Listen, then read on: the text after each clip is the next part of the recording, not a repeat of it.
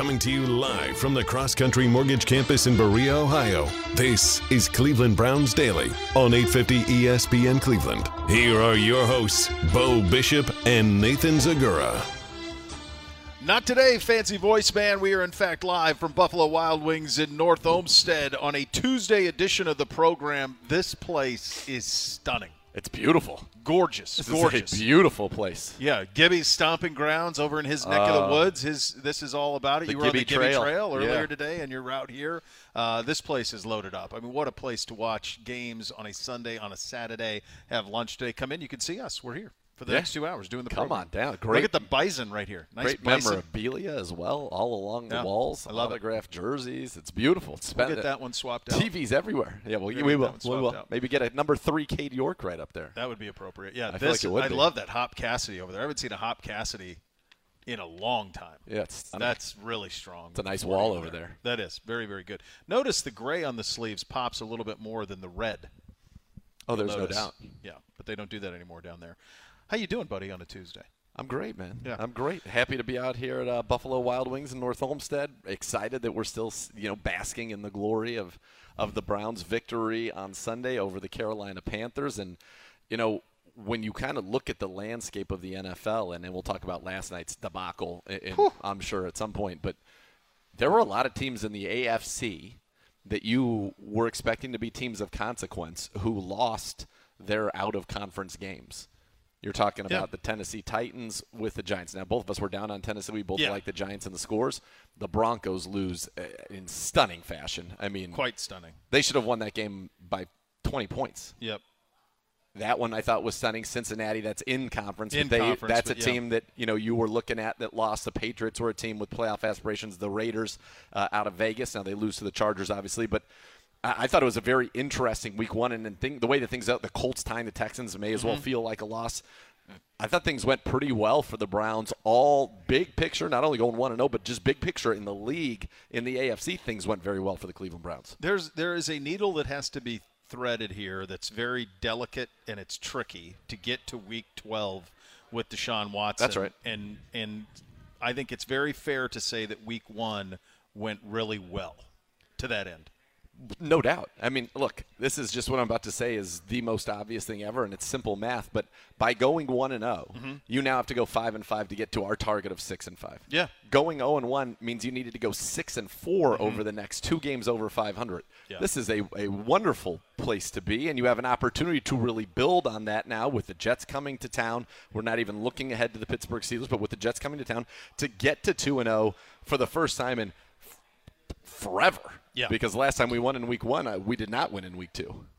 Get Gibbe, get Gibbe in here. Get the Gibbe Trail. This is your neck of the woods. The, get the- break it down. the last time we were 2 and oh, 0, yep. 1993. 1993. I Wrap your head around that. a freshman in high school. Actually, I would have been, it would have been the fall of 93, so I would have been a sophomore. Sophomore. Sophomore. Wow. How about them apples? Yeah, I mean, look, Yikes. I wasn't driving. the um yeah, I, th- Uh, I you think don't what- do it well now either. When, Gibby, do you, do, did you just like for for you on this? It's just coming here, but Buffalo Wild Wings North Olmsted. This is Yes. The Gibby Trail. A, a- a nice little basket of potato wedges with cheese to get things going. A little just Dr. started out Pepper. nicely. I saw I saw my one of my favorites, PBR, is well stocked and ready to Yep. go underneath. Lot beer taps galore. I mean, it is clean. There are screens everywhere. You can get all the food you want, all the It's a drink nice you outdoor want. I mean, patio. it just feels like a place where you'd love to come plop down on Saturday, and I'll see you on Monday. Here's another. Are well, there, are well there said out of you. Are there Um, hammocks? The the other thing I really like about this setup is I'm big. Uh, I'm a I'm big high table guy. Same. High Same. top guy. Love a high top. Same. So I love I like how they have this set up in the middle, and I also really love a booth. Big booth guy. So they the, the fact that they have both here is a it, that's a big big win. What they've created here is stadium seating, right? You've Yeah, got they have. a little bit of a Yep. lower a lower high top here with this just the stools. Oh, and subtle here, difference. Good job of You're you. here, so you're right over them. They're right there. It's almost like you're at you know one of those fine movie theaters, but for sports. I like it. I like where you're at there. Um, okay, this How game you doing last night. today? You asked me. Let me Uh, ask you. You know, we're fine. You're safe. Nothing to see here. Uh, it's a Tuesday. Uh, I'm happy that I'm here. Yeah, you would. this game last night. I mean, so there's a lot to get to here, Okay. a lot to unpack. Let's just start with the obvious last two minute approach for the Denver Broncos. So I saw a stat this morning, and I'm paraphrasing it. I don't have it exactly, but it was Okay. something to the effect of Russell Wilson on um, on plays of third and eight or greater, or fourth and eight and greater, is like a 67% passer. okay. 64 yard field goals go in 6% of the time. Yeah. What in the blue hell? Brother, and What it was fourth and everything five. leading up to it. It was It was fourth and fourth five. and five. Everything leading up to it, the approach, the fact that, ev- like, I was so glad. I, I don't know how you guys were. I went back and forth between Buck and Aikman and Manningcast. I, I find the Manningcast interviews to be largely tough. Yes. But for some reason, I had the intuition to hop back to Manningcast at then. the end. Yeah. Be- I don't know if just Manning, Peyton's dialed into Denver or whatever it was, but for some reason I popped over and caught the last two minutes live on the Manning cast. And to watch his expression, knowing that he's very much invested in that franchise, clearly. Like I'm sure he's around the Oh, facility was- constantly. Yeah. He, he doesn't was- hide it at all. Yeah, that was a biased account. oh, it feels almost like he likes them more than the Colts absolutely. right? So to to watch his face as Nathaniel Hackett and Russell Wilson did what they did on that last drive was worth everything. Okay, two things. One, fourth and five. You get up there and you run a play immediately because guess what? You either throw it and get a first down, Yeah. or you don't. And there was what a minute and five seconds Minute left. five, yeah. Okay. Mm-hmm. Then guess what? You get to punt it, pin them back. You still had all three timeouts. Yes. So you would have even had you not gotten it, you are likely to get the ball back in a similar position, first down with.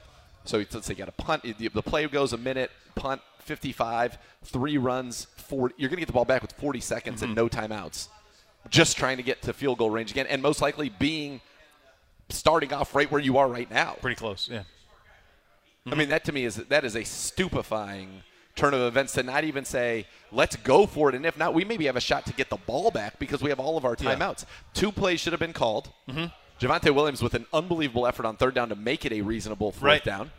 And then go ahead and let's go play. And instead, they stood there. Peyton Manning, I thought he was going to like poke a hole through his hand as he's calling, trying to call timeout. Someone's going to timeout here. E, E, I think E, I'd really like to get a timeout Sharpe's here. going, "What are we doing?" Shannon Sharpe's Lost. their the combined vitriol from Shannon Sharpe and Peyton Manning about number one, the use of your lack of utilization of Javonte Williams all night was hysterical. And and by the way, they were speaking for, and I don't even know if they realize it, but all fantasy football players like, Oh, my he's gosh. clearly better than Melvin It's Gordon. just not close. And I know that uh, our buddy Ben Allbright is big on the 55-45. They really like Gordon. And I think one time we got him to admit that like he lives in the same building or near Melvin Gordon. Am I remembering that correct? Yes. So I feel like that's the one blind spot he has. If that's not 70-30, I don't know what you're doing. he's I mean, telling you though the truth of what yeah, the organization he's right. is doing. He's not he's wrong. right on that, but it, it's stupefying. feels wrong. because when you watch Javonte Williams and you watch the you watch Melvin Gordon, these two things are not alike.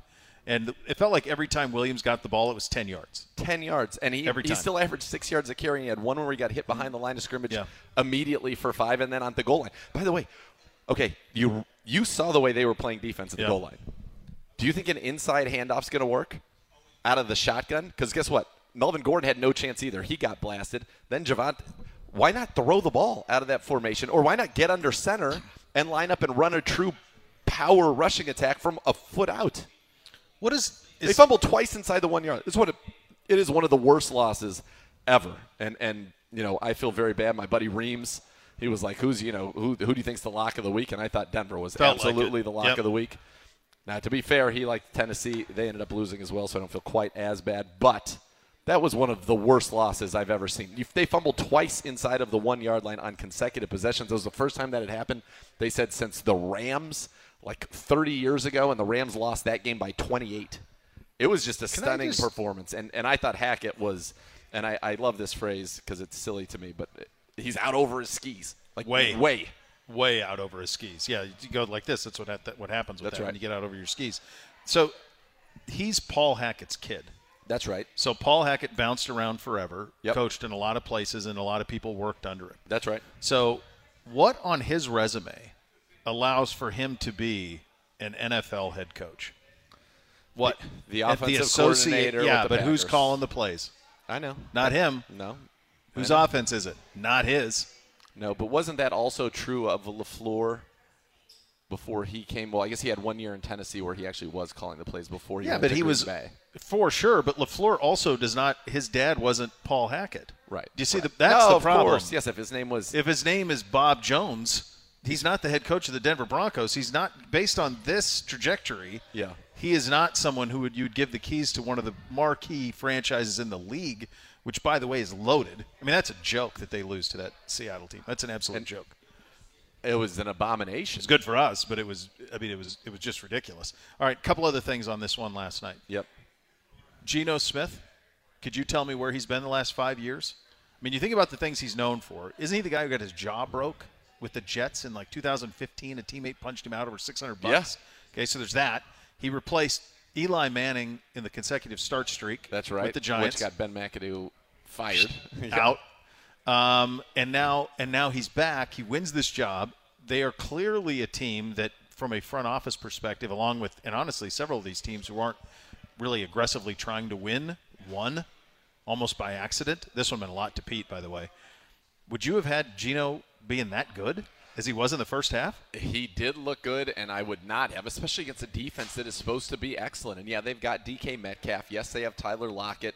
Uh, Will Dissly was back at tight end and had that nice touchdown, but it felt like it was a couple of blown coverages early to those tight ends, and that's how they were able to get in the end zone. And then really they kind of held him because if I'm not mistaken, you know, Smith it felt like he had about 160, 70 yards at the half and finished with 195. I want to say he wasn't he 15 of 17 Yeah. or 15 to Yes. 16 in the first half, and Yeah. then didn't have much to do in the second half. But he had a great line afterwards where he said, Oh, the, the, "Close the book on me" or whatever he said, and then I didn't close the book or whatever. Great line out of him. I'll look Get the up, exact quote for it because it it is good. good. It's worthy. It's worth getting it right. Um, that it meant a lot to Pete Carroll. You saw him going nuts on the sidelines. What did you make of the booing of Russell Wilson as viciously as he was booed? Wild. So the quote was, "They wrote me off. I ain't right back though." That's right. That's, a That's good right. one. Yeah. it is good. Um, Were you surprised that it, it felt so one-sided? A lot of Broncos fans there too, by the way. A lot of orange. human beings, Mm-hmm. no matter what the greatness of a player is, if they choose to Yeah. leave for some reason, Dead to me. they they do not care for them anymore, and so they felt probably personally rejected. Yeah. much as our Gibbe did by LeBron, who brought them a championship, Correct. much as Russ brought a Super Bowl to Seattle. Now the lead, you could say the Legion of Boom brought Super Bowl, whatever. He was there. They don't win it without him. No. That to me, and, and by the way, if they just hand it off, maybe they win a couple. That is, that's what it is, right? I mean, they're scorned like you were scorned. I'm sure. Yes, absolutely. You lied. I'm staying forever. It- no, you're not. I don't know that No, Russell did. I don't know that you're Russ not. lied, and that oh felt no, I, I don't think Russ lied. I think that there was. that felt very fractured, and Yes. it doesn't sound like it was all his fault. Now, I think he is a, a, a bizarre. Is bizarre a fair enough word? I think he's a bizarre I think. It, I think if you dress like Lloyd Christmas for your return to Seattle, yeah, I think that that would Junior classify prom, it. baby. I mean, just strange. And then the, the, the way he strange does before games, like the whole thing, his post game press conference was odd. He's different, an different, odd bird. different cat. Yeah. Yeah. Um, okay, this is what I think is interesting. He is far and away the best quarterback that that franchise has ever had by a, a thousand miles. Seattle. He's, Yes. Seattle, Yeah. yes. He's won a super. He won a Super Bowl for them. This is an organization. They got close with Holmgren and Matt Hasselbeck. Played in a Super Bowl. Probably got robbed a little bit with Bettis on that one. You could argue maybe potentially, but nevertheless, they got to one. And then he's the one who's the quarterback that got him over the top. He's the winningest quarterback in franchise history. They tried to trade him in 18 first in 18. supposedly. So they tried to trade him first. He said, "Fine, you don't want me. That's cool. Uh, then I don't want to be here either. Why don't you go ahead and trade me? Here's where I'll play if you want to orchestrate a trade." I just, and I'm not suggesting he's in the category of these two players, but if you think of Brady's return to the Patriots and you think of Manning's return to Indy, in both of those instances, cheered lustily Oh, in yeah. full. Now, I don't, again, I'm not saying he's that, but I am surprised it was as vitriolic as it was. It felt like when LeBron came back here the first time, it felt like hate. And there were clearly distributed, and it felt like organizationally distributed signs that said 12 is greater than three. Did you see all the Oh, yeah, people holding for those? sure. So that is that's a campaign. For sure.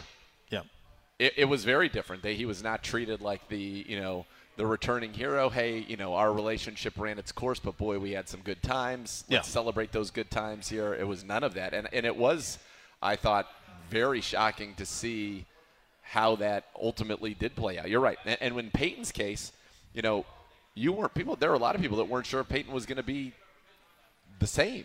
You know, when he left, he hadn't played for a year, right? Well, you didn't know he had the neck injury. Right, you didn't know what I how mean. he would come back for, or what that would look like, or how long he could play. They ended up with the number one pick, and, and- and Mm-hmm. well, they leaned into it, so he gets hurt early. Then they leaned. Curtis Finger Painter. Oh yeah, they leaned all the way into the tank because Luck was out there and everybody knew it.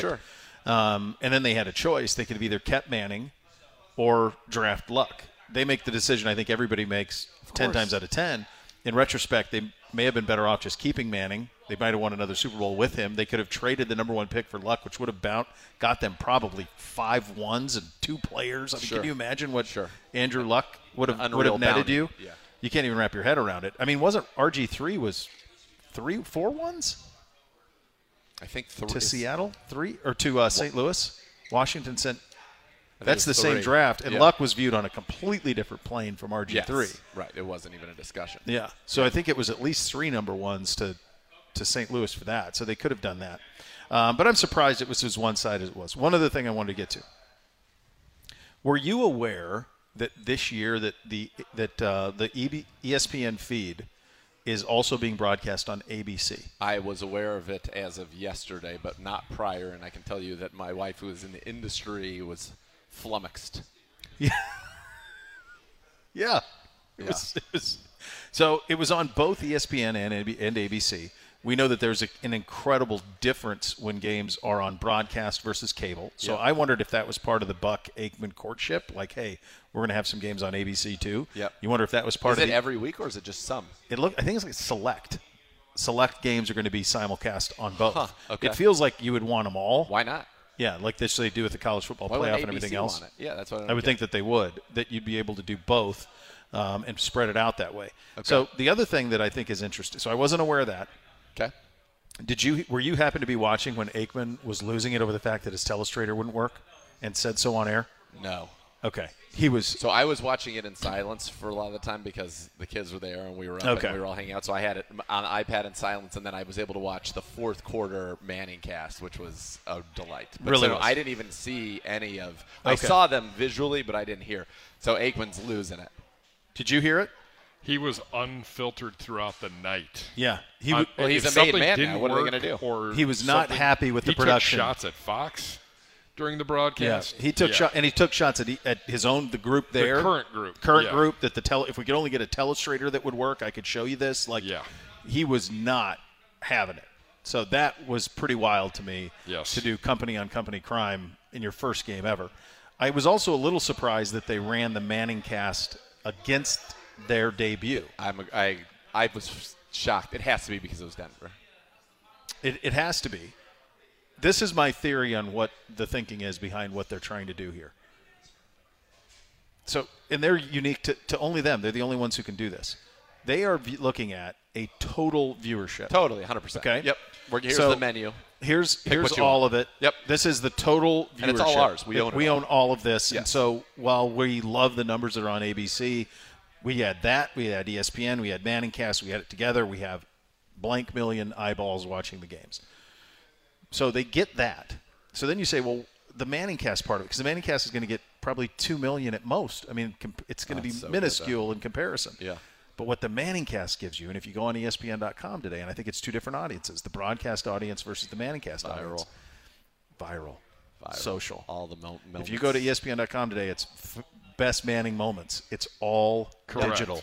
So what they're doing is they're going for two different audiences: traditional, non-traditional, older, younger, and they're getting both. So that's the strategy behind it. And I, they're the only ones who can do it, and they do it to a pretty good, pretty good perspective. Yeah, what I'd be curious about is how they ultimately are going to go forward. You know, this is just a, from a business standpoint, right? How are they going to sell ads? Are they going to sell ads on a particular channel, or are you going to buy an ad that will then get run everywhere? How do they, How are people going to want to be, or are certain people going to target Manning? Certain people going to target ABC? Certain people going to target ESPN? Because it is interesting. Now, let me ask you this. Well, real Knowing quick it on that though, I okay. think they are right now. The ads are the ads both. Because when I would jump back and forth, the same ad that was playing So that's what it is. ESPN So was one block It's of one block Okay. of ads. Yeah. Um, did you watch ESPN or did you watch ABC? I can't even remember whatever was on the clickback. I can't remember. I think I went to I had E ABC. ESPN on. I had ESPN on too. I think I went to ABC just to double check that it was on because the only reason that I knew it was on is I started Manning Cast and it said also available traditional game on ESPN and ABC and I thought, well, that's different. Yeah. Because that so that's new this year that they were doing that. Yeah. That they're now putting it on broadcast too. So I think I went to ABC next and then I bounced back and forth between ABC and Manning Cast, so ESPN two and ABC. Um, but they will get the thing they're going to get out of ABC that they didn't get under ESPN is though now all the casual broadcast. Oh, it's yeah. still it's funny because I haven't thought about broadcast television in forever, right? Over the air. 'Cause, I haven't wow. been I haven't been in that business since 2004 By the way, it shouldn't be any different anymore. It shouldn't be, but it is course. significantly because there are still people habitually who Yep. go to those, and it's a decent number. It's probably a two or three million audience difference when you're on broadcast or when you're on cable. Still, Yep. after all these years, and we all have all those channels. yeah. Yeah. It By was- the way, RG3 trade. Would you like those details? yeah, Yeah. give that to me because the luck one would. We could now formulate the luck one off of it. RG3. I don't know if you're allowed to do more than three ones though. So Washington At Washington. least three years worth of ones. Washington got the number two overall pick Yep. in the 2012 draft. They gave up number six overall, number 39 overall, so a first and a second. Um, the following year, they gave up the number 22 overall pick, first rounder. So future first. They didn't Yep. know at the time. Yep. In 2014, the number two overall pick. Three ones Three ones. And a in two. consecutive years and a two. Mm-hmm. I think that might be the most you're able to do. Now, I think if you were a team that, let's say, I think you can only go three years into the future. So if you had five ones over the course of three years, I think you could probably trade five ones. Yeah. But I don't think you can tr- go. You couldn't go into like I don't think you can go into 2015 and give that one. So then well. luck would have been three ones plus plus plus. two, three ones, and Or- three- and players. twos, players. Like if you were the Colts and you had Manning, you would have taken players. Sure. Give us the three ones, and we want players. Yep. Is Yep. what they would have done for Luck. Yep. And I think that now that we know everything we know about Luck, you probably do that because Manning wins another MVP with Denver. He's exceptional for the first three years. The fourth year, he falls off a cliff. It was a year, right? Yeah, right. but it was three three years, three right. great years. Fall off a cliff, But they win and then the he was out. He was off the cliff. Right. Yeah. Which is ironic. Yes. One of the greatest offenses in history. The year when they get drilled by Seattle, ironically enough. That's probably why he was so vociferous. Yeah. he was anti for sure. Um, from our side of things, we waived quarter, cornerback Herb Miller today, per the NFL.com. Yeah, and there's a report out there that the reason Herb was waived is that the Browns, uh, and credit the Athletic was the first to report it, that the Browns are signing a quarterback, um, Graham, from the Chicago Bears practice squad. He was a six round pick. I think it's Thomas Graham, six round pick out of Oregon in 2021. Played in four games starting uh, on four passes, defense 13 tackles, and to make room for him, the Browns Browns plan to waive Herb Miller. My guess is Herb would be back on the practice squad if he clears Correct. waivers. And Yep. Herb did a great job, obviously being Johnny on the spot. He's one of the a great gunner and one of the guys you know that works against the Gunners. And he was the one that was right there after Demetric Felton fumbled that punt. Uh, to fall on it and preserve the possession for the Cleveland Browns. So I think Herb would be back if he clears waivers. All right, lots to get to on the program today. Wyatt Teller, who was just sensational in the game against Carolina, you'll hear some of his podium session. Uh, well, some of the other things that we didn't get a chance to get to from our win. The top dog, Hanford Dixon, going to join us here in uh, about eh, 20 minutes from now. You have that to look forward to, which is nice. Uh, we've got a little bit of what we learned from every game. Denzel Ward as well. A little bit of higher, lower, better, or worse coming your way. Loaded, absolutely loaded up. Uh, and we are live appropriately at Buffalo Wild Wings in North Olmsted. Come and join us. We'll be here all the way until 3 o'clock. You listen to Cleveland Browns Daily on 850 ESPN Cleveland.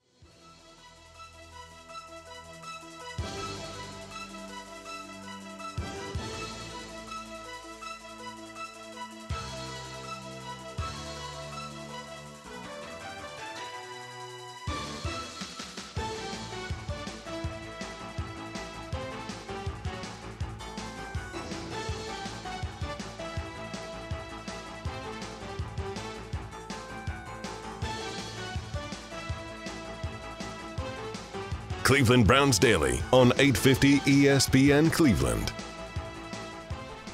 Well, there's a new way to cheer on your Cleveland Browns with the help of your favorite four-legged companion. Barking Backers, presented by Milkbone, is the Browns' newest club for pet parents worldwide. Sign up today at barkingbackers.com. Barking Backers, the fan club for dogs, and we are broadcasting live this afternoon at Buffalo Wild Wings in North Olmsted. Gorgeous location here, my friend, and you have some breaking news for us. Yeah, the Browns, just as we had talked about, have made the following roster moves official. They have waived cornerback Herb Miller. Again, the hope is that he will be back. They have signed cornerback Thomas Graham Jr. to our active active roster from the Bears practice squad, and we have added wide receiver Chester Rogers. Uh, to the practice squad. So Chester Rogers. Yeah, Chester Rogers, and oh that's a name that trying to get that pulled up. I'm just curious what the um, 28 year old. Um, yeah, he's been in the league. Been with the Colts. Uh, was with the Colts up until now. Was um, been with the Colts since 2016. Yep. Six one. Hmm. Ten yards of reception for the been around for a while. He has. He's been around for a while. Uh, most recently, Houston. 1,522 yards in the league for his career, and uh, yeah, so he's a guy that they're going to give a look to, a, a, veteran receiver who knows how to play the game, certainly. Um, and then we'll see. We'll see there. Six touchdowns for his career. He has scored a touchdown. Did score one last year with the Tennessee Titans. 30 catches, 301 yards. Started two touchdown. games. Yeah, and two starts. His best year was 2018 with the Colts. He had 53 catches, 485 yards, and two scores. So this is not a, a again, we don't overreact to things on the practice squad. This should likely not to be a game changing signing. But, but the interesting one is that Thomas Graham, that's right to our active roster. When you sign off of another team's practice squad like that, he's got to be on the roster for a couple of weeks. So that's something to pay uh, very close attention to as we get into the 53 and who's up, who's down by the time we get to this yes. Sunday in the home opener against the JETS Jets, Jets, Jets. One guy who we know will be in the 53 and starting and make a very big impact is Wyatt Teller. He was at the podium yesterday. Let's have a listen. Hey, so yesterday, guys, yesterday you guys leaned on in the running game and got some plays out of your defense, and then obviously special teams came through in the clutch. Does that look like the formula going forward to you, Wyatt? Yeah, I mean, I think that's the formula that we've uh, you know, we've always wanted to kind of you know portray. Um, obviously, you know, our defense played really well. Um, there was a handful of plays that you know changed it, but or that you know brought them close. You know, three phases of football working together, complementary football. You know, that's how you win games. Coach was just talking about Nick, um, and he singled out a, a couple of plays down the stretch that he said are just nobody else does something like that. How much do you appreciate what he's able to do with those jump cuts, and once he gets you know beyond you guys, what he's able to do? Yeah, I think I saw a play where he jump cut 15 times in one play. It was, it was unbelievable. Um, no, he's he's a talented back. Um, you know, he's not the only one back there that's talented. You know, we have uh, multiple players that can play at a very high level, um, which makes our job easier. You only got to give them, a, you know, a yard or two, and they'll squeeze through and uh, you know score a touchdown. Um, it's an absolute blessing to have those guys behind you. Um, but you know, we got to do our job, and as an offensive line, um, we know we take pride in being able to put you know rushing yards on the ground and um, you know, be able to play, you know, complementary football with our defense. Where if we have, you know, 39 minutes of, you know, possession or 40 minutes of possession, it's it's hard to uh, hard to beat a team like that. Wyatt, would you say? I mean, couple of times more than a couple of times I looked out there when Kareem when Kareem was making a big play and he was running right behind you and you were you know blocking like crazy uh, downfield. So um, that's my one of my first questions is I mean did you like just tell Kareem hey I've got you? I mean was there something that you guys verbalized about how this thing was going to go between the two of you at all? Yeah, I think that's the um, the work we do each day. I mean every day we're doing screen drills. Every day we're you know practicing those looks um, you know, running 25 yards down the field isn't usually how that drill goes. Um, but uh, you know, kind of reading off each other's blocks. You know, Kareem is you know someone who sets up a lot of blocks. I mean, I it was kind of funny when I'm watching that screen. Um, Joel's running half speed and he's as fast as me, who's running as at, at my absolute uh, fastest. But uh, you know, trying to get downfield and make a block. Um, you know, I didn't.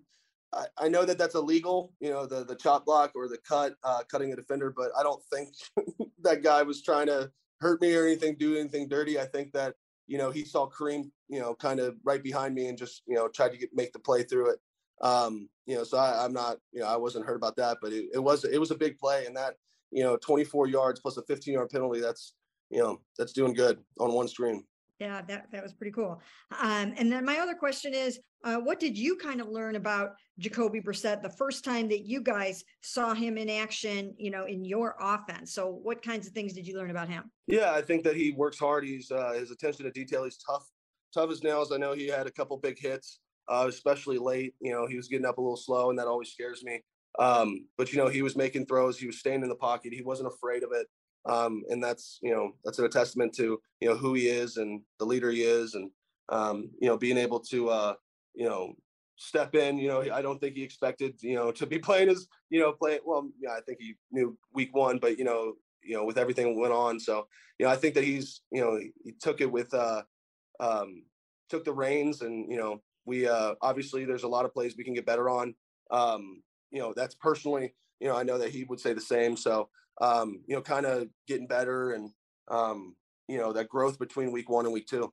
Hey, Wyatt. Um, I had a Jacoby question too. Uh, j- just curious what he was like in that huddle uh, on that last drive there. Um, he uh, set the huddle and he told us the place. No, um, you know, he's a leader. um, for the most part, he, uh, you know, everybody in the offensive line or everybody in the, you know, the huddle, we know when he's, when he sets the huddle, he's about to talk, you know, whatever you're talking about, whatever's going on in the huddle, you stop talking and you listen and you focus on the play and then you you know break the huddle and get ready to go. Um, so you know I think that he did a good job setting that huddle. Um, same with Poe. You know Poe and you know our center and quarterback different from last year. Um, and you know those adjustments. You know communication. You know testament to you know how hard how hard our guys work. Um, you know Jacoby did great. Um, you know obviously we can all get better. Um, so you know that like I said, you know kind of that growth between week one and week two. Um, but you know, I'm happy we got we got a win. Um, you know, we we played well. Obviously, we need to uh, when we get into you know red zone, start scoring more points. Um, those four point uh, four point plays where we could get seven and we get three. Um, you know, really good team. We got to get seven. So you know, kind of um, be able to you know score when we need to score. Um, you know, we had a turn uh, they had a turnover and you know we scored on that, so that was good. But you know, kind of you know, take advantage of the mistakes they make. And, you know, I think for the most part we did. Um, but, you know, when we had to go score or we had to go make plays, you know, Jacoby did it. And uh, I'm thankful for that. I'm thankful for the guys around, you know, DPJ making all those contested plays. You know, we, uh, you know, good, good individual effort and a great team effort as well. All right, good stuff from Wyatt Teller, Teller there yesterday at the podium. He got some Orlovsky love this morning. Did you see that? I did Wyatt not. Did? Yeah, it's well deserved because yeah, he's, he he's talked, a darn good player. Yeah, t- it was on the Kareem Hunt touchdown run where he uh, he pushes the the, fir- the first guy on and then goes and gets the second one, allows Kareem to jump cut and gone. Well, that and was, then um, Orlovsky said, "Is is he, is he the best guard in the league? He might be." And Joel Bitonio on the other side would, yeah. would have something to say about that, but it's certainly the best guard tandem in the NFL. But I, in my little notes when I wrote down there, that was teaching tape. The Chief did a great job on his guy. Hudson did a great job on his guy, and then Teller got up and then got the second, and it was an alley. And, and when somebody's untouched – that's when you know you've done a great job. And those three sprung him for that big play. But yeah, Wyatt Teller's an, an absolute stud uh, for the Browns, and our line did a great job. There was, uh, you know, in terms of the pass blocking in the league this week, you know, and there's all the different, you know, sites and analytics and people go, but the Browns were one of the top three teams in terms of pass blocking in week one. And, and it's because of Wyatt and it's because of Joel. And, and you know what? It's also because of the great job James Hudson did uh, in great. this game as well. Yeah, he was. I was thinking of that uh, when I saw the, I was trying to think of the way to put it into words, but the way Kareem runs, it's like his legs are going faster than his body and so it's just a like the it's almost like a cartoon character. Like the legs are going so fast that he's almost leaned back but no one can catch it. It's amazing. I love watching him run. It's so much fun. Uh, some other impressions from the game yesterday. We talked about the bus on defense. Uh, plainly spoken those can't happen going forward. We'll get into why some of those things sure. happen. Uh, we will do that coming up next. You're listening to cleveland browns daily on 850 espn cleveland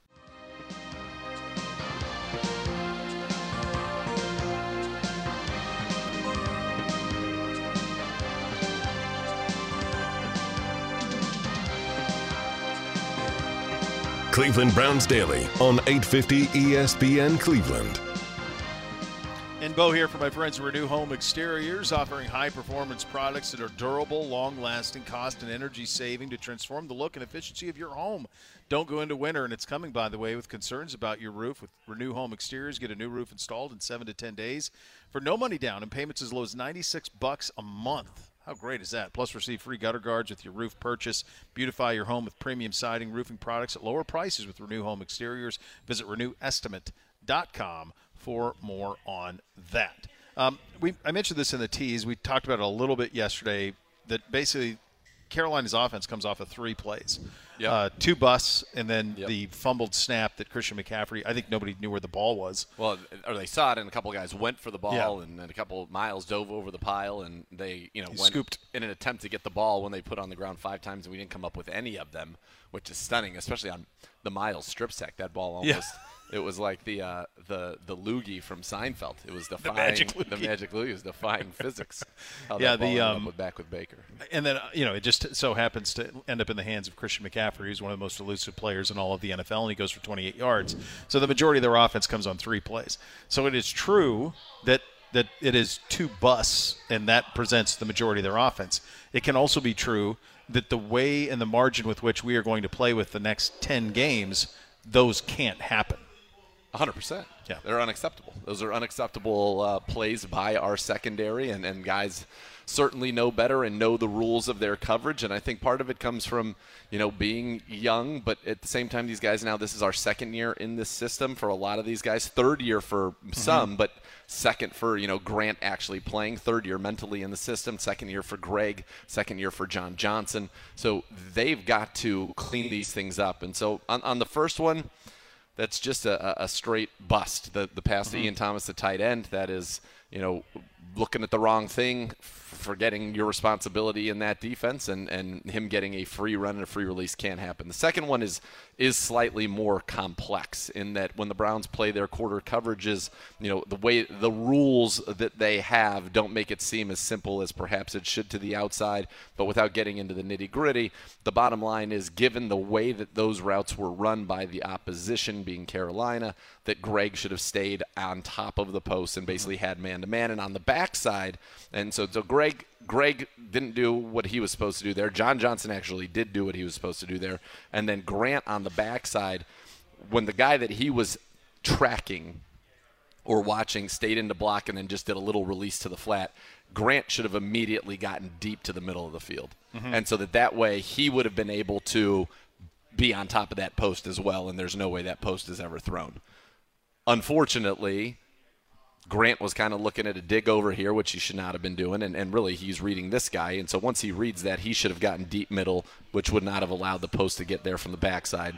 And then Greg just has to stay on top of it.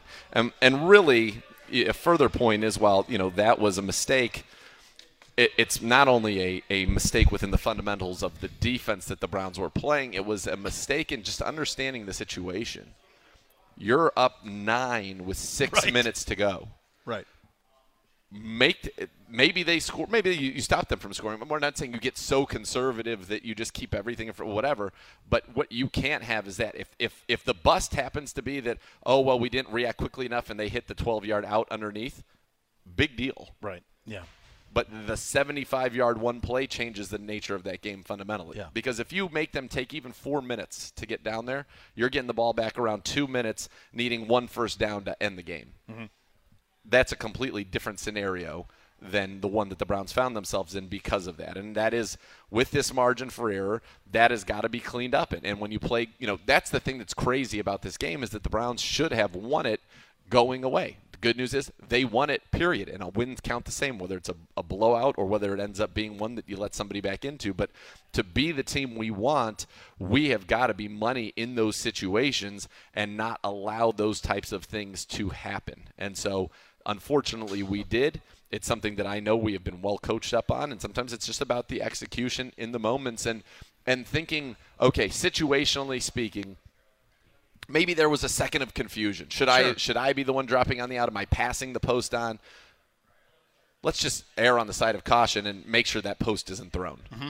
And if everybody had done that, we're not having a discussion. I think we do win the game significantly easier than we did.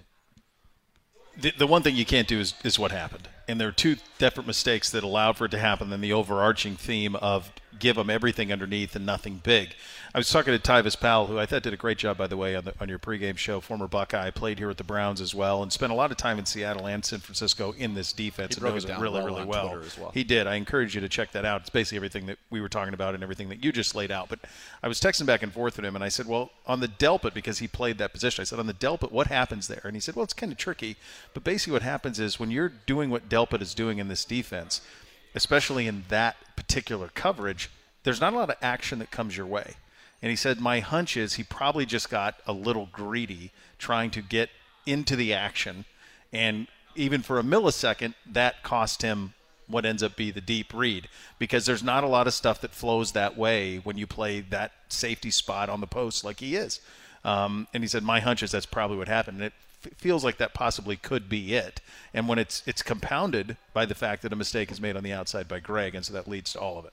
So that is in, in, in the Greg in the Grant one, he just I think got caught looking. You're in you are in a let's see here. You're in a cover three. He's playing, so he's down near the line of scrimmage there. I meant this. I was talking about the Newsome play, the big Oh, one. to the Robbie Newsome. Oh, I'm sorry, I thought you said He's- Grant. he- I said, well, that Grant, that Grant's part of that play. So basically, what Sure, happens is, is sure, he's sure, sure. he's gets a little greedy because you don't get a lot of action playing that position in this. It's part of the design. Well, no, and in reality, on the back side of that, you know, once his guy, and he's reading number three. So if you were to count from the outside in from the left, he had one, two, three. DJ Moore, what um, Robbie Anderson was one. He runs the post. DJ Moore is the two, runs an out underneath it. The three was the tight end on that side of the formation. That's who Grant was reading, who blocked and then just did a little release out to the flat. On the backside, four, where Grant is aligned in quarters. That tight end, th- that guy basically has Denzel basically just has that guy one on one. Yeah. And so Grant should have immediately realized a Ricci number 45 Mm-hmm. and Denzel one on one. Like, We'll take that. and Baker's not even looking there under any circumstances. No. So get to the middle of the field and don't look at any of these things. And, and this guy running a dig it should be of zero consequence to you. On the other bust, which was which was great, and again, that one, while Grant could have been in a position to prevent it, that one is not particularly on him. The other one, though, is because if his guy goes vertical here, which is from that side, that's number two for Grant, he's the one who has to take it vertical, and, and he's I don't know really what he was looking at. Kind of looks like he's looking at the running back, but he's got to take that vertical. You're running on the other side, and, and just It's like he stayed in the short zone instead of, so here's and there was it should have been halves. so break it down. back. So you basically have two receivers on each side of the formation, right? And you're playing cover three. So Mm-hmm. in a cover three, the outside corners have vertical zones, and then the middle of the field safety. In this case, was John Johnson has a vertical. If they run four verts, then your other corners inside actually carry the two seam guys with them because otherwise you would have four deep for 3 Mm-hmm. and you can't have that. So as we're watching this and kind of narrating to you, you see over here, so you got one vertical, two vertical, three vertical, four, and on the top side, we match it perfectly. Our inside guy gets back, gets the depth with that vertical, just on the bottom. We, did. don't, and that's what we need to do. By the way, we run with him right there. They've got nothing other than a, a two-yard check down, and we have two defenders ready to pounce on it. So that was just again a, a, um, an error, and those are things that need to be cleaned up. And I know that the players and the coach will be the first to tell you and, and own up to it, as Greg Newsome did in his post-game presser. To his credit, and he's a very intelligent player, and he's a guy that the coaching staff absolutely loves and adores. And I, I would feel like if you could go to the proverbial window and, and put a few shekels on, will Greg Newsom do something like that again? The answer will be no. He is not going to repeat a mistake like that. Certainly not in a situation like. No, not at all. All right, coming up next as we uh, continue to broadcast live out here at Buffalo Wild Wings in North Olmsted on a Tuesday edition of the program. The great Hanford Dixon joins the program here live. We'll be out here till 3. You're listening to Cleveland Browns Daily on 850 ESPN Cleveland.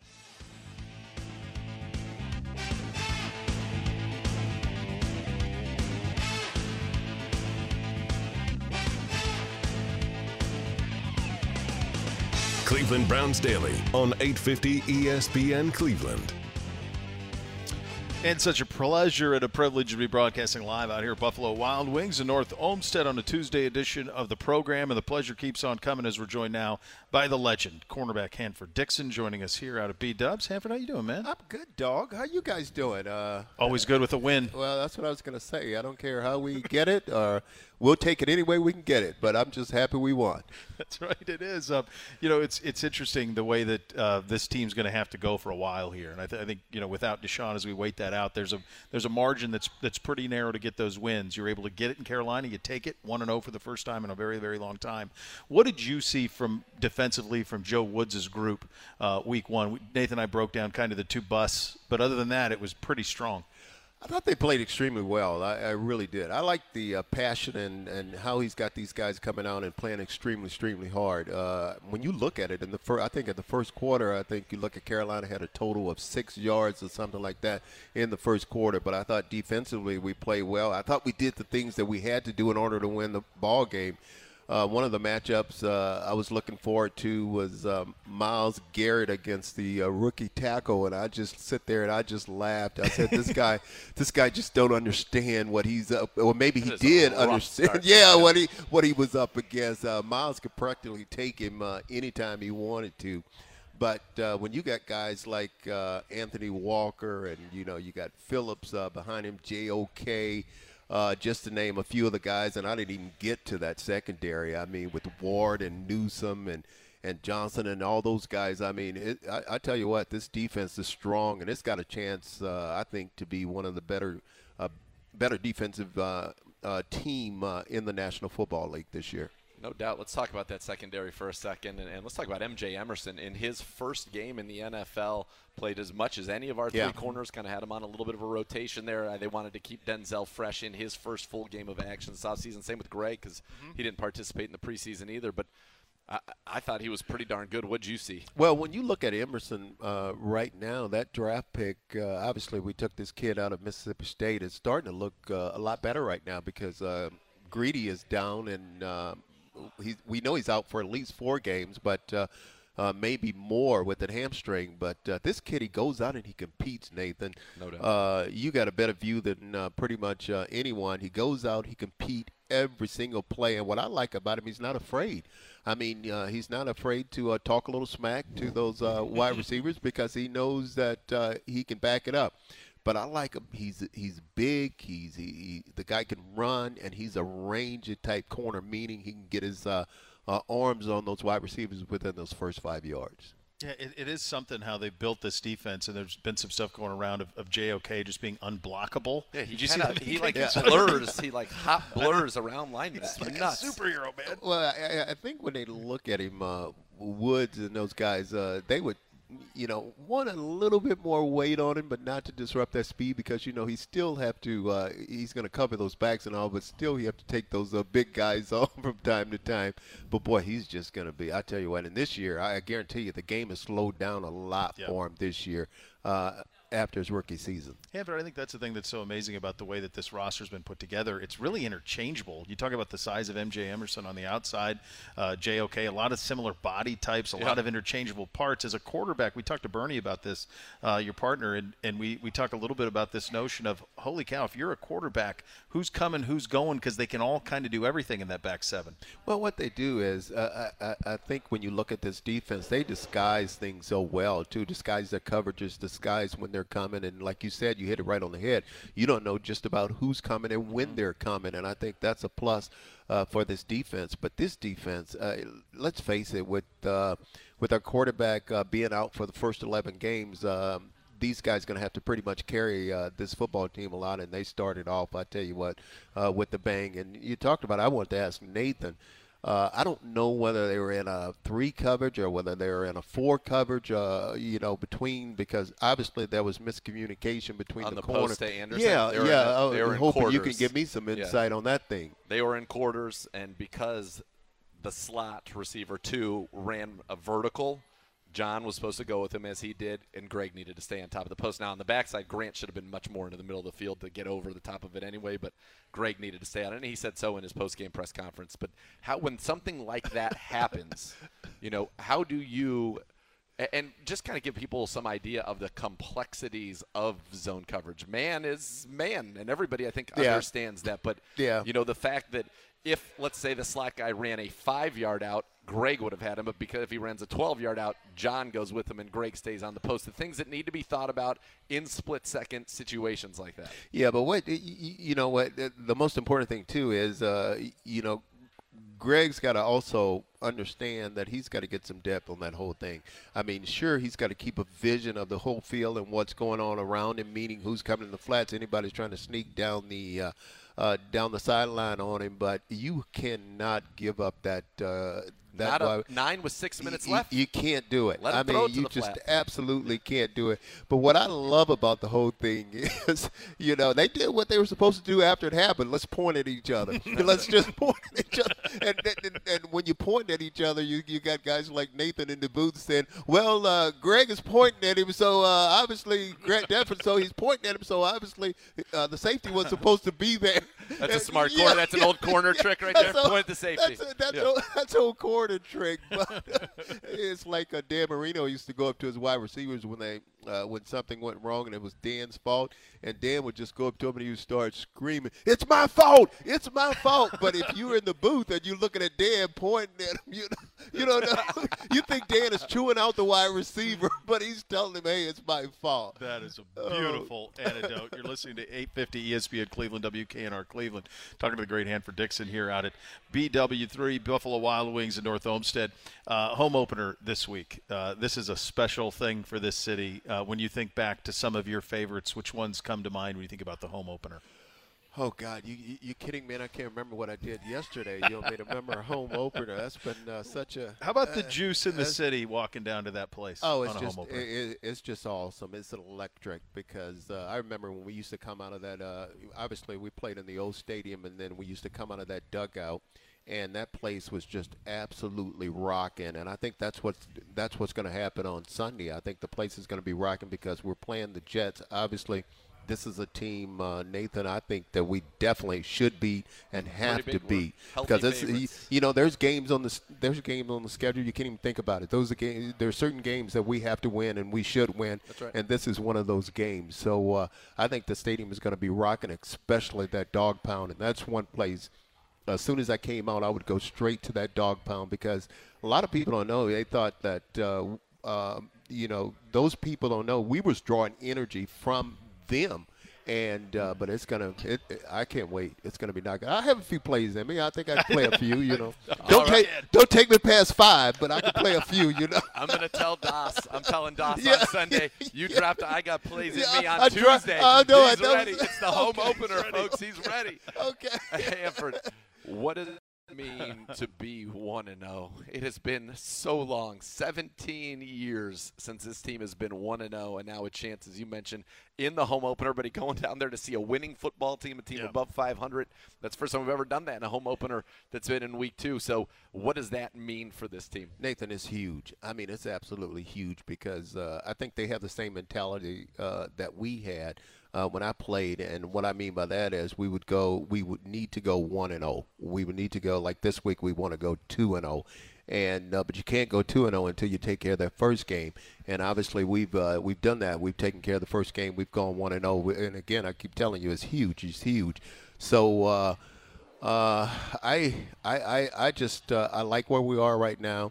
I like our coaching staff. I like our players. I like the team that they have uh, uh, put together. But uh, got to keep it going. We got we have to keep it going. All right, where were you? And give us walk us through the final field goal. Your thoughts pre-field goal, your reaction to the field goal. Give me everything. Hey man, I was sitting there and I was saying, you know, I obviously we drafted this kid, Cade York, and I'm sitting there, I'm sitting there saying, man, uh, you know, big dog, you got a chance to uh, earn your stripes right now. You got a chance to be a member of the Dog Pound. And here's the thing. I mean, when you look at it, I mean, what was that, 10, 15 yards uh, that he had? That's Yes. still that thing, uh, you know, that From kick. 58. From 58, it still could have been good. So uh, I'm just happy we have him, and I don't care what they say. You shouldn't draft a kick. Go Yes, ahead you and should. when it's one like when it's one like one. hey when it's one like this one, bring him on, dog. He better not. Even no bills for him either. Anytime he eats this week in town, That's don't even bring the man a yeah, bill. He's on That's the it. top dog plan now. He is. That's the way you handle that. Great talking to you, sir. Hey guys, thanks for having me. the great Hanford Dixon, the top dog, joining us here uh, at Buffalo Wild Wings at North Olmsted on a Tuesday edition of the program. We'll go one thought around the league coming up next. You listen to Cleveland Browns Daily on 850 ESPN Cleveland.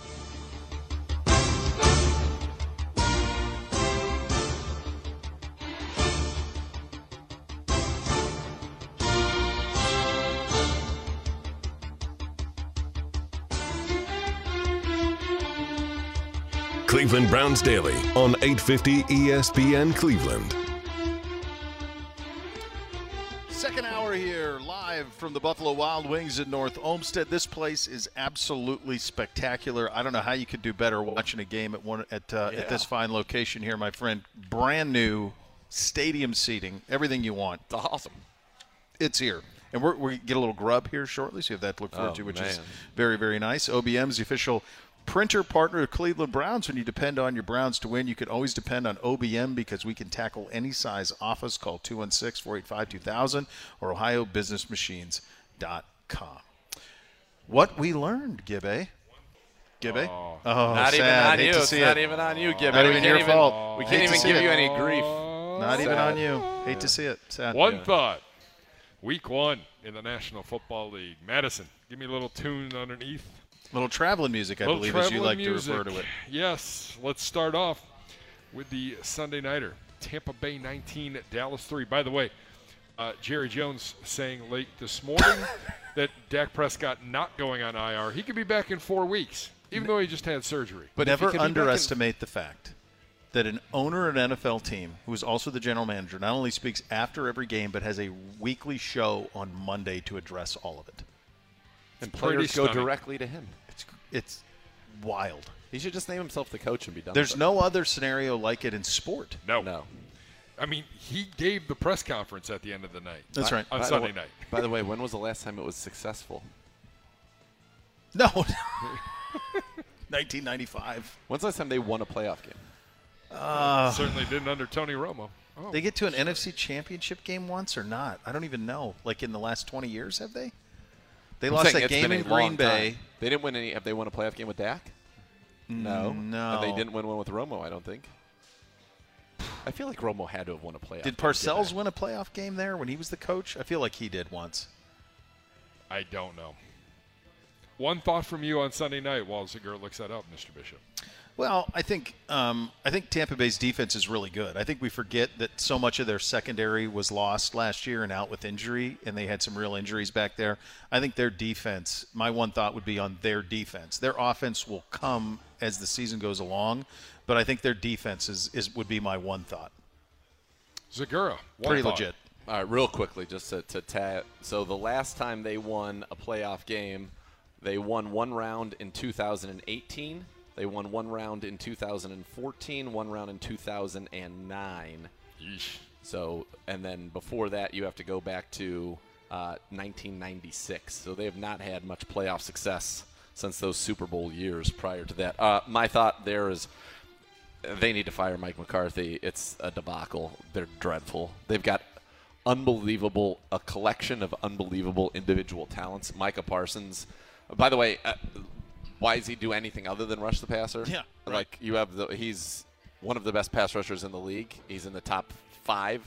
Those guys get paid a lot of money to rush the passer. Just have him rush the passer. Like he doesn't need to be an off-ball linebacker too. Just No. make him an edge rusher No, because he's it- great at it. The other thing, and I stayed away from CeeDee Lamb in fantasy. Like Yep. now that he's all they got, Yep. going to be tougher sledding. Yeah. And but I thought the other thing that I took away is that I, Tom Brady is starting to look like a science project and not It's a as bridge. much of a it's about eight bridges too far. and it's yeah, very interesting. it's to not me. great. Up next, guys, Kansas City 44, Arizona 21.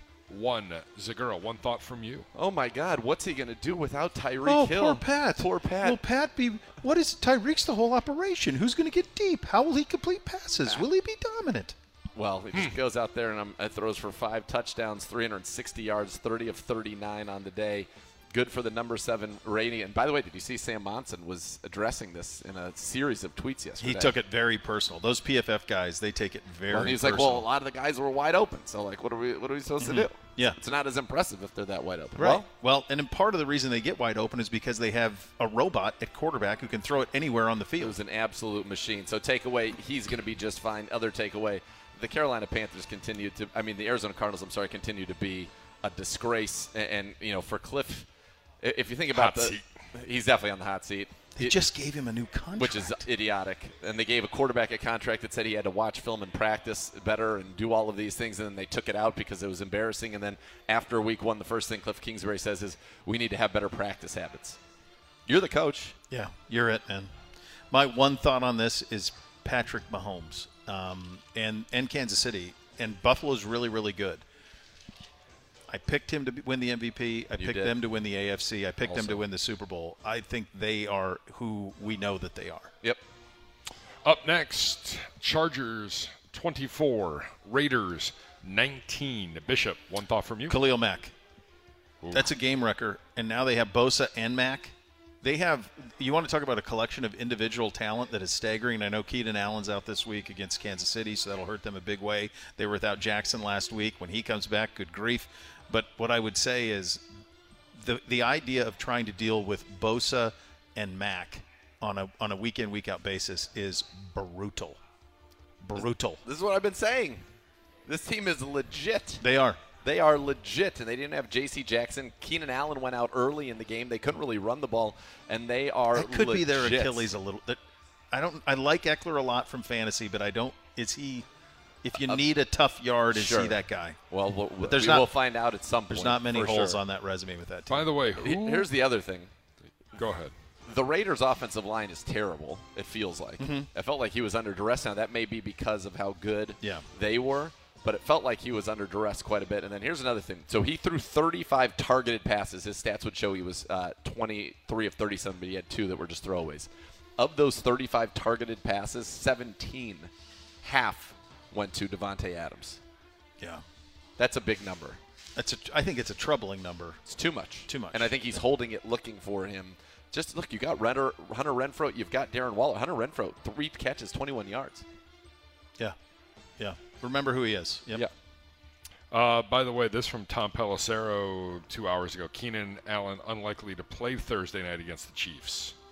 There is optimism after tests that his hamstring injury isn't anything long term. Next game, September 25th against the Jags. So a full two weeks to recover. Uh, what? Did you just say I just no, I just got a tweet that was very funny, and I wish it were true. Somebody said, I did say that though.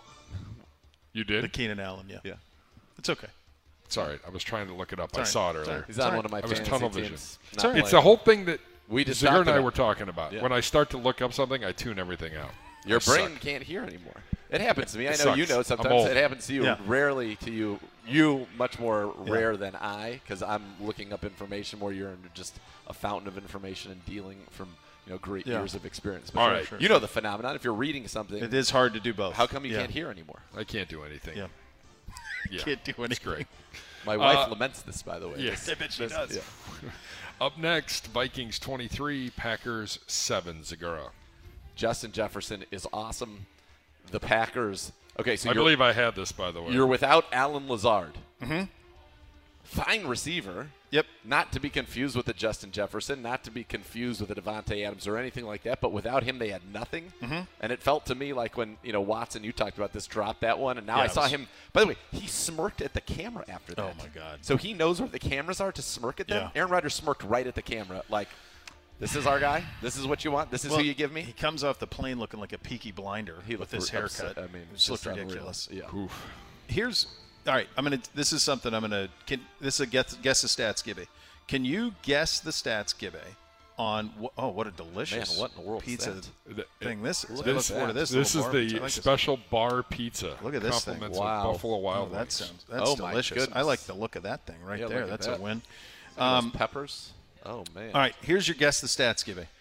I'm in. Can you tell Look me? forward to letting you down. Can you guess the score of the Green Bay Packers opener last year against New Orleans? I'll give you a hint. They got drubbed. Thirty to three. They got they got Whew. Is that am I right? Is it something like that? 38 to 3. And then they came back in week two and, And crushed somebody. somebody. That was good. So I'm going to chill out on the Packers. Relax. Relax. Um, they were drilled last year, and then it felt like they didn't lose the rest of the way. So I, I, I think they, they still ha- the, the Watson drop was problematic. Rodgers leans into all of this, and so it is what it is. But I, I'm not going to panic on them just yet. Minnesota's decent. I think they're good to decent. Um, but I think the bigger issue is let's chill out on the Packers. They get the Bears. You want to talk about getting healthy? They get the Bears at home this week. That's right. Up next, guys, uh, the New York Football Giants with a stunning one-point win over the Tennessee Titans. Bishop. You know how One you win a room as a first year head coach? You go for the win. Go for it. You go for the win. Why What's he got to lose? overtime? What's he got to lose? No one's expecting him to go to Tennessee and win anyway. Um, Tennessee, bat, you know, they battle back. You, you take care of it. You, Brian Daboll goes for two, and now you have a guy who, you know, he was on Danny Dimes early in his face. You saw that video going around. He goes for two, gets the win. Now he has the throat of his team. And I think whether you win or it's a big gamble, sure. I love the gamble out of him. I really did. It was great. Okay, number one, Titans are who we thought they were. Yes. and I think they are a declining asset. Number two, Saquon Barkley is all the way back, and the stats will tell you that 18 carries, 164 yards, a touchdown. But just the, at six catches, 30, just watching him, he looked like he was shot out of a cannon. And I'll tell you, you mentioned the thing where he was in the grill of Danny Dimes. I'll give Danny Dimes credit for then leading them down to win that football game after basically being undressed after he tried to throw a back shoulder to Saquon Yeah. that he threw right to the corner. Uh, up next, Bears 19, 49ers 10. Zegura, lead us off. You build, boy. build domes. that was a ridiculous football game It was. because of the weather. Uh, But Fields was fun to watch. Um, I think the Bears are really well coached by Matt Eberflus. He's the first guy who, I, it, you know, feels like they played Fields against their wishes last year of the coaching staff. That's not the case anymore. It looks Yep. like they're putting him in a position to win. You see the natural leadership the kid has when he got everybody to go slide after the final kneel down, and then if you saw the video of his post game giving the game ball to Eberflus and to the general manager, all of that stuff was just awesome. Um, I just wish he was drafted by San Francisco because I think Of course. that would have been Yes. a game wrecking situation Yep. had that been the case. And I don't know what Kyle saw in Lance. Um, and maybe it's too early to judge Trey, but it feels like Fields would have been a sure thing in that offense. Here's what I'll say: is just remember what Josh Allen looked like when he was a rookie, yeah. and he didn't. He played The as a rookie. Lance was- didn't play as a rookie. The difference is though is that Bills team wasn't ready made. This 49ers No, team very- is ready made. Yeah, like Jimmy Garoppolo's there. and he's there. So I think that could be a really interesting spot as the season Yep. goes along. Mm-hmm, mm-hmm. All right, up next, guys, the Dolphins taking out New England. Bill struggling. They Dolphins stink. 20, Patriots 7, Bishop. The Patriots suck. Yes. Stink. Um, the further we get away from this thing, I mean, it's just it's just leaning so much to Brady versus Belichick, and Belichick is not a great GM. It's just No. the reality. He's not. He can't identify talent, especially in the early rounds, um, and he's not willing to take on superior athletes. He, he wants everybody to be. You know, he's always looking for the specific type of player. And they don't have anybody that's scary anywhere. You, you mentioned Matthew Judon. That's the best we can do. There's nobody that's scary offensively or defensively for New England, and I don't see any path to them relevant anytime soon. No, they're toast. By the way, guess the stats for you, Gibby. Who Go is ahead. the only quarterback? Who is the only quarterback in his career to be undefeated in at least four starts against Bill Belichick? Quarterback? The only quarterback in his career to be undefeated in at least four starts against Bill Belichick. Ever. I I have no idea. Tua. Oh, because they they played him in Miami and he Tua didn't is play. 4-0. He didn't play when they were at Foxborough. Tua is now 4 0 against the Patriots in his career. He's the only quarterback to remain undefeated in at least four starts against New England during the Bill Belichick era, courtesy of NFL Research. That Well, Bill's You helping could- him out here a little bit with the effort Yeah. that you they could showed stump the Swam with that one. The Swami. That is good. Uh, up next, uh, the New York Football Jets. They're taking receipts for everybody bashing them. Not a good look, Salah, to start talking like Yeah. that. Uh, the Jets take one on the chin. The Ravens beat them 24 to nine. Bishop. Duvernay Bateman can play. So they got two good receivers. Everyone worried about the Hollywood Brown thing. Devin Duvernay looks pretty good. Rashod Bateman is really, really good. So those two guys can play. Lamar can still throw the deep ball as well as anybody. Hit some dimes in that one. Not a great completion percentage, but just a dominant win for them. They're going to be a factor. It, and it felt like they just coasted to it. Mm-hmm. And, and you look at you know Flacco as a statue. He was hit ten times, sacked three times, and, and I think our guys got to be salivating about the opportunity to get after him on Sunday. Next, fi- two of our favorites Philly 38, Lions 35. Zegura. Good one on Sunday. It was a good one, and, and I think you know you look at Jalen Hurts, and you still wonder can he do enough throwing the ball when it matters. He's a very impressive running. He's an absolute weapon. AJ Brown was a great addition, but Devonta Smith finishes with not a Crazy. single catch, which is insane. And and really, I thought he didn't look good in the highlights that I saw. Hurts throwing the football, so that is still a concern to me. They're fun. The Lions are plucky, and D'Andre Swift. I've been saying it for I don't even know how many years. He's a stud, and he has a chance to I think have a very special statistical season this year if he stays healthy. You hit on all the Philly stuff. The one thing I'll say about Detroit is at some point, Dan Campbell, you got to win a couple of these. You can't lose every game by a field goal. Yep. And they, you know, like you can talk about the toughness and chewing off legs and all of that, but at some point, You gotta win. You got to win a game, and they Yep. fought back, and that's fine. But they're well past moral victories now. They got, they got to actually win a game. Uh, up next, Saints 27, Falcons 26. Another blow up from Atlanta's head coach, by the way, after that game. Arthur Smith was not pleased. With what? Walked off the podium uh, after the third question? question. It was just like, that's fine. You guys keep writing us off. You've written us off. Yes, we're going to. Yeah. because You you're, suck. you're You're not, not, you're trying not to win. Yeah. The gutless Falcons. Um, I'll tell you what. Do you know how many yards Jameis threw for in the fourth quarter of this game? I know this- Two hundred. 200. Yeah, he threw for over 200 yards and two touchdowns in the fourth quarter of this game alone. The one thought for me, though, and I didn't realize he was wearing number five. It was weird to see him in five, but I wept for the fact that Jarvis Landry Uh huh. He had the 100 catch, yards. He had over 100 yards. He had like nine catches. He makes a play down the sideline in a clutch spot where he just high points and brings it down on a huge first down they had to have. It's weird to see him at number five and not 80. Um, I was happy for him. It saddens me that he's not in orange and brown. I understand why, but it's still. Um, I was happy for him to get a win in, in his debut. And when you look around the N- NFC guys, you mentioned this yesterday. There's no great team and I don't know, I don't think the Saints could be, but they could be valedictorian of summer school here. No doubt, solid defense. This was one where that they snatched, you know, victory from the jaws of defeat, which was I think was very important for their team. I, I'm not sure Alvin Kamara is the guy that we were used to a few years Yeah. ago, but I do think with you know Mike Thomas comes back, scores twice, looks good. They can spread you out and throw the ball around the yard a little bit with Jameis, and I think they have a chance to be uh, pretty darn good. And, and this was a good showing by the Falcons. I mean, Marcus Mariota is there's not a whole lot pretty about him, but he was a, a very effective quarterback in Tennessee in terms of winning and, and, you know being able to make some plays with his legs. And I, I thought that was pretty impressive that he was able to get them down there. They put 26 points on the board, and, and Kyle Pitts I think had two catches for 19 yards.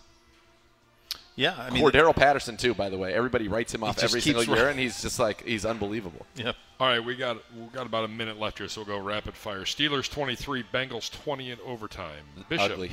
five turnovers, uh, three times in an inability to kick a field goal. So eight major miscues for the Bengals. Burrow was sacked six times, and you still have a chance to beat Pittsburgh. It took all of that for Pittsburgh to win in a field goal in overtime. Uh, Washington 28, Jacksonville 22. Zegura.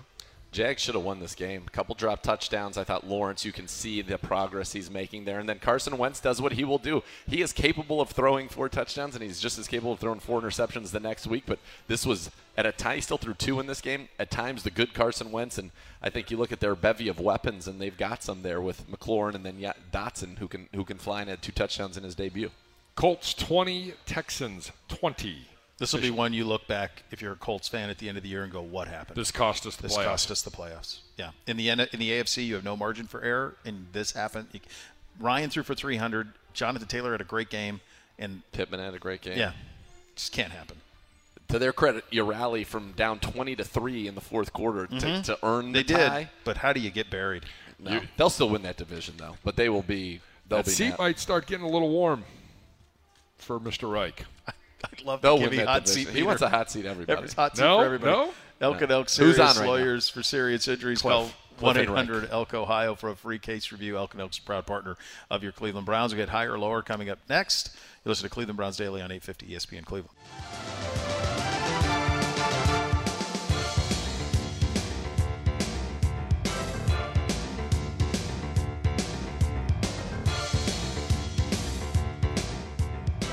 Cleveland Browns Daily on 850 ESPN Cleveland. Cleveland Browns Daily broadcasting live on this fine Tuesday out at North Olmsted, the Buffalo Wild Wings, and we were just served a delicious Oh, assortment here. The goodness. boneless Motto. Buffalo boneless bar pizza is here. This one, I had a piece of this, absolutely delicious. Boneless wings, the ranch, the medium buffalo sauce, mozzarella cheese, blue cheese crumbles, pickled hot peppers, green onions, thin crust. You had the honey barbecue pizza as well. That was delight. a delightful treat, and of course, this place is awesome. Stadium seating. Give me sweating. Of course, he is. Give it. I love hot stuff, but man, do I just sweat. and it's medium. That's that's the That's medium wild. one. Yeah. Come, Medium. come get some of this mango habanero goodness, brother. Good news, I can I can breathe through my nose see. again. Well, that helps. I was I wanted to Always see a what. positive. Yeah, you're way up there, the mango habanero. So only the blazing Carolina Reaper and the oh, wild are hotter. Goodness gracious, Carolina Reaper. Yeah. Be That's careful. like- be careful with that. Proceed with caution, folks. Yeah. Good food. I had Very one, good. I had, Potato a, wedges with cheese, man. Still my go-to. I had a run in one time with Carolina Reaper sauce when I couldn't even speak. Somebody realized that I was in need of help, and I was chugging half and halves to get to get rid of the heat. Could be addition by subtraction. Do you go? Uh, Jeez, did you hear that? good lord! Now he wants you dead. Yeah, No, I didn't want him dead. It just How else not could you interpret what you just said? Other than you'd prefer death. No, I just said you being quiet sometimes Ah. isn't necessarily a bad thing. He's gonna lean on that only forever. All right, Gibby, it's your show. I know. Let's welcome in Anthony Poisal, Brown staff writer. There he is. on the tele. Hi, AP. AP. What's going on, guys? Good to talk to you, my friend. A little higher or lower on a Tuesday. So let's get down to it. Hit it, Madison. Higher or lower? All right, this one this week compliments of ESPN's NFL Nation. Uh, they did their power poll, and the rookies who stood out. Obviously, we know who stood out for us. Uh, and the Cleveland Browns up to number actually preseason ranking 17. We got down worse one despite winning. 18. Trotter, the heck are you doing? You hate to see it. Rookie, you stood out obviously, Cade York. Uh, I would ask you, gentlemen. Uh, Okay, they had Minnesota 23 preseason. Yeah, which is outrageous. I mean, I know. That's why we do this. It's a lot of fun. Mm. Uh, Poisal, I'll start with you as the guys go through their printouts. Uh, Browns, Yep. higher, lower, or just right? Yeah, uh, I think they're just right. Um, I mean, I know you know starting out one and zero is obviously a big deal here, but uh, it wasn't a perfect game, and, and they need to you know be able to play four quarters well to sort of be able to move up above that middle of the pack line. Um, you know, I think you would have liked to seen the defense play a lot better in the fourth quarter, and um, I mean they just need to establish themselves as a four quarter team, and maybe you know a little bit of improvement in the pass game would help too. Uh, Zegura. look, this is probably where we are going to live, and it's fine. Again, let's play the we're being disrespected card. We had an opportunity to blow out Carolina, and we didn't. We needed a 58 yard field goal. If you're going to look at just the facts of the matter, we needed a Yep. 58 yard field goal to beat a lowly Carolina Panthers team, and so 18 feels appropriate. I'm fine with it. We'll get into who I think we are better than, certainly that is listed before us, but we'll get to that uh, as we proceed here, as I see that you've had them highlighted. So I'm going to follow the rules and wait for that time. Oh, I don't. You. well, see, I called him out, so now he's now he's all hurt. His feelings are hurt. He's impervious to pain. Bishop. He's like uh, John Rambo. Higher, lower, just right for the Brownies. The man eats what would make a billy goat puke. I'll tell you this. Um, it's it's fine. It, doesn't really matter. Who cares? Yeah, it doesn't matter. It, I, I will do this because I know you did, you're going to follow rules. I won't. Perfect. I went over everything that had to happen for Pittsburgh to win by a field goal. By a field goal. Five turnovers from Burrow, three missed field uh, field goal attempts or botched, They're and vomiting they in the still stands. I'm in the stands. And they now they don't have Watt for a while, so I like us better than them. But It's whatever. an outrageous jump that they made of eight spots It's based like on they didn't that. watch the game. Oh, they beat the Bengals in Cincinnati, he which sounds great, but And yeah. Minkah was awesome. Like I'm not, and their defense is going to be frisky for sure. Yeah. Um, but they're really limp. They don't have Najee is going to be out for a while. he says he's playing. Oh come on. he, he had a says. Lisfranc at the start of the year, and now he has this. He Even if he is playing, he's not going to be what he was. And T.J. Watt will not be playing. T.J. Watt will not be playing. So that's the one that jumps. they out to play me. the- the but this is, is- fine for us. It's fine. They could easily come in this game two and zero because they play the the Patriots, which stink. Yeah. Next. Higher or lower? All right, let's go to the top of the power rankings. Buffalo, number one. Kansas City, Oh number my two. God. Tampa Bay, number three. Los Angeles, number four, the Chargers, that is. That takes us to number five, and the other team in Los Angeles, the defending Super Bowl champion Rams, are number five. Zegura, higher, lower, or just right? I don't know how you could watch I don't know that how game you could watch that game. and, and not think that this is a team with some serious flaws right now. The Rams' offensive line is not good. The loss of Andrew Whitworth is significant, and you saw that. They do not have a vertical threat to open up their offense right now. They have They're no not, run game. They're not a great run game. They really have nothing beyond at this point. Allen Robinson looks maybe like he's cooked. It, it, appeared to me How would you describe his route running? Disinterested?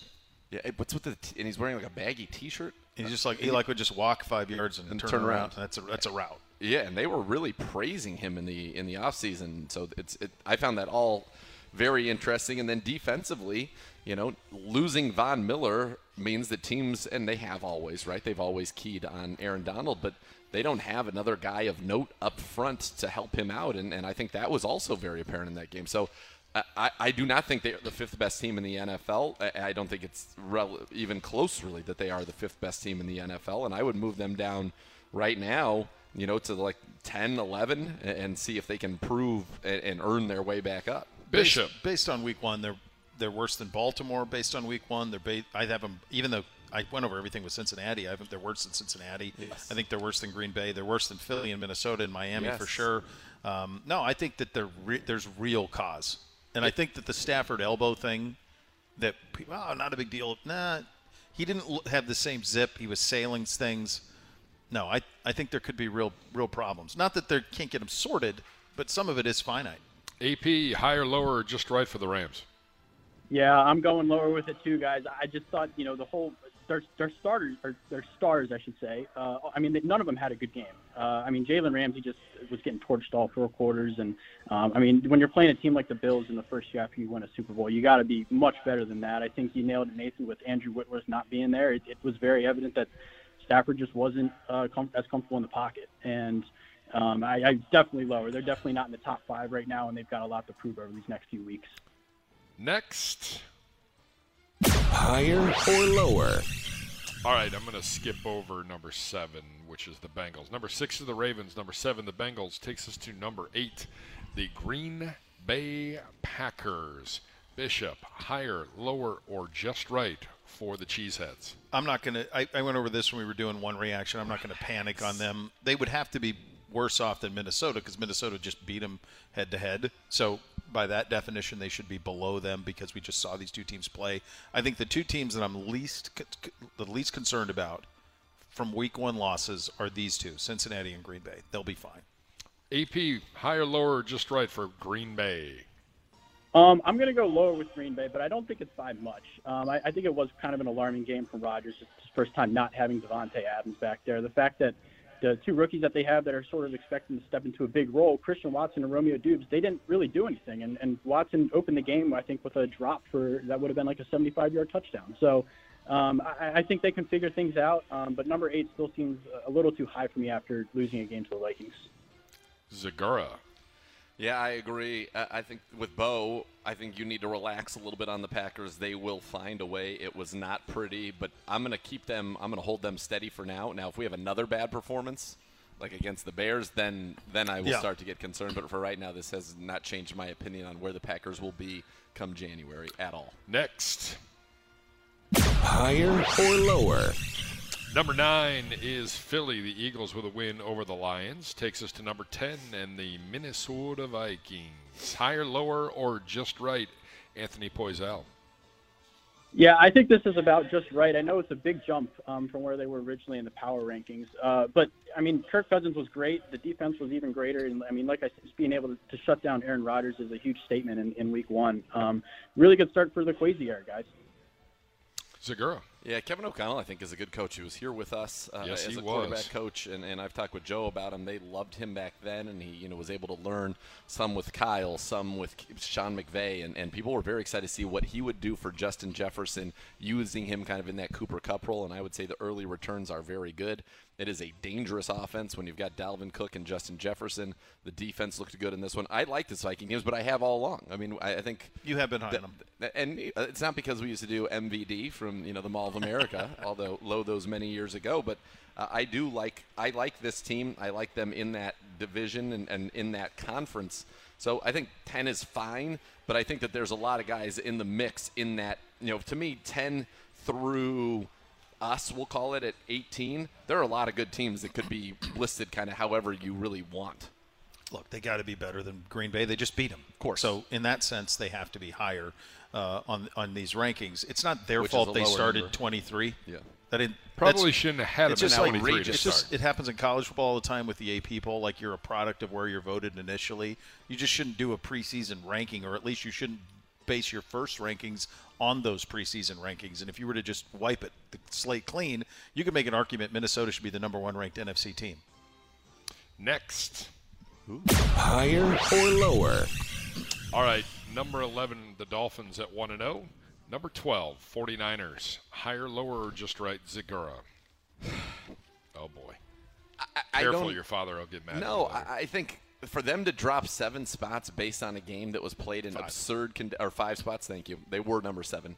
To be to drop five spots based on a game that was played in absurd conditions, I think is is tough. They lost in the slop. I mean, they had to digitally put the yard It markers was and the stunning to watch live. I so the game was broadcast here. So I had our game on Okay. primary. That was on secondary because I was curious about Fields and I wanted to see Lance.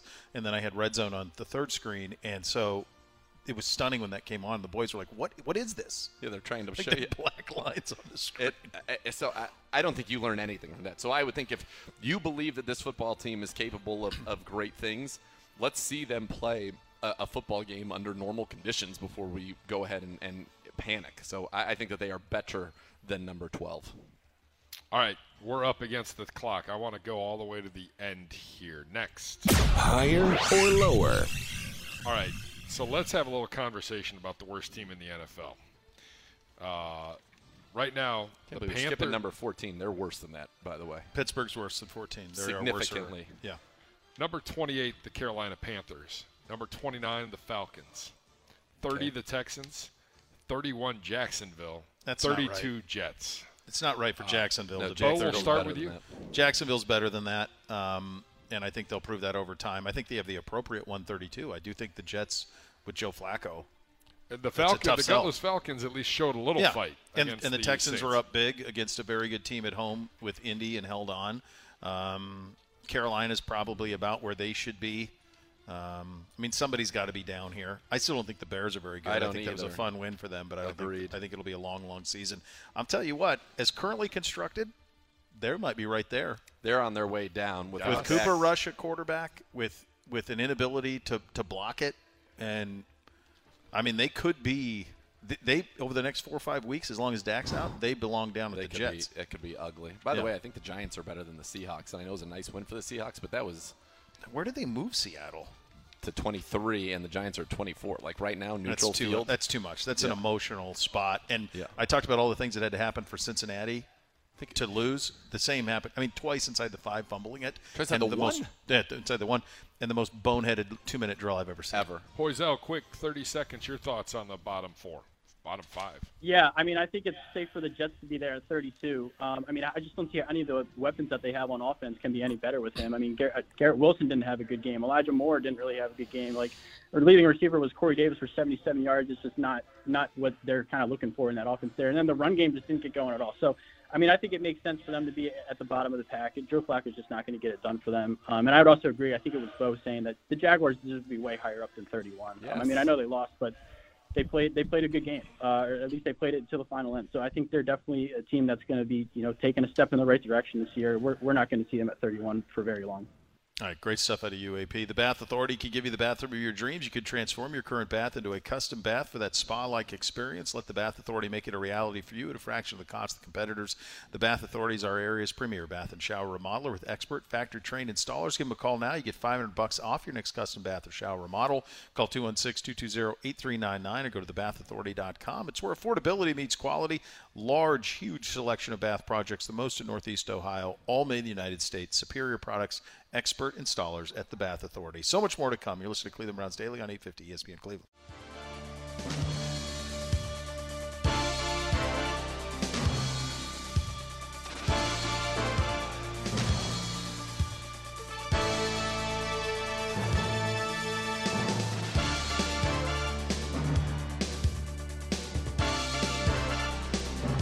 Cleveland Browns Daily on 850 ESPN Cleveland. Browns fans, the Kevin Stefanski Show remotes are back. Compliments of our friends at Bud Light. Join Z and Gerard Cherry Thursday night, 7 to 8, West Park Station on Lorain Road in Cleveland's Kamm's Corner area. Meet Browns linebacker Anthony Walker Jr. Gosh, that's great. Check out Thursday night football as the guys get you ready for the home opener on Sunday. We want to thank our great friends here at Buffalo Wild Wings in North Olmsted. This was Yes. absolutely awesome. What Uh, hospitality. it was just sensational. Uh, I want to thank Colleen, of course, Tony, the GM, the store manager, Nina. Just absolute awesome time out here. This place is state of the art. The food was awesome. Uh, the new bar pizzas you're going to absolutely adore. So we thank them for all of their hospitality here. The next level is next. We're back tomorrow. Cleveland Browns Daily, 850 ESPN Cleveland. You've been listening to Cleveland Browns Daily, a production of the Cleveland Browns and ESPN 850 WKNR.